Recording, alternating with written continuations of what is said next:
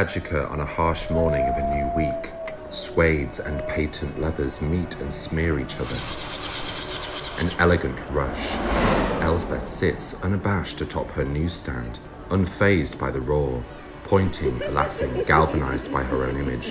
Her newspapers sit abidingly, silently screaming their rhetoric. She circulates every possible circle, reveling in the absurdity that is Ajükan life. Guess how old I am. Take a wild guess, go on. A clue? Oh, all right. All I'll tell you is I've been serving this city since before I'm sure you can remember.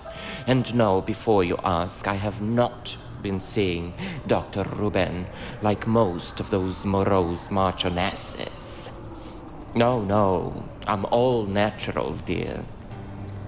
It's been said that the Dowager Duchess of Beffenburgh, she who hosts those marvelously opulent parties, she reportedly spent a million Ajükan dollars on her appointments last year.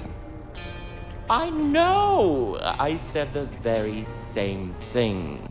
She should have spent two!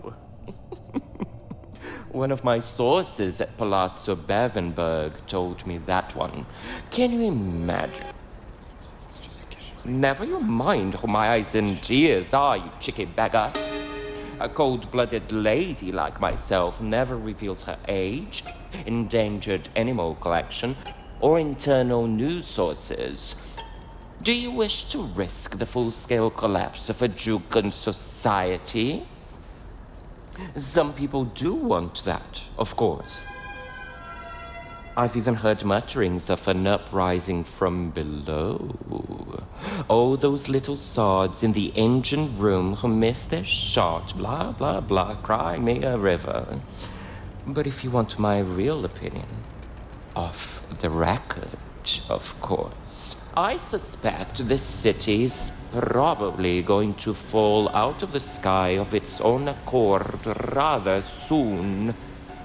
No wonder everyone's dressing like it's the end of the world. At least we're all going to die looking fabulous. And not a day over twenty-five. Fun.